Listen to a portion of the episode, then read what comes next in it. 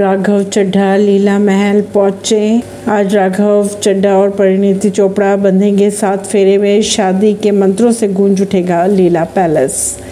परिणीति चोपड़ा और राघव चड्ढा आज आखिरकार सात फेरे लेकर सात जन्मों के लिए एक दूसरे के होने जा रहे हैं। आज ही के दिन जोड़ा अपने परिजनों और करीबी रिश्तेदारों की मौजूदगी में शादी के बंधन में बंधेगा। इस भव्य शादी के साक्षी बनेगा उदयपुर का होटल लीला और ताज पैलेस इस पंजाबी वेडिंग में राजनीति से लेकर मनोरंजन जगत के कई नामचीन हस्तियों के शिरकत करने की उम्मीद जताई जा रही है। होटल में कड़ी सुरक्षा व्यवस्था है, साथ ही तस्वीर न लेने के लिए मेहमानों के मोबाइल्स पर स्टिकर भी लगाए जा चुके हैं। परवीन सिंह, नई दिल्ली से।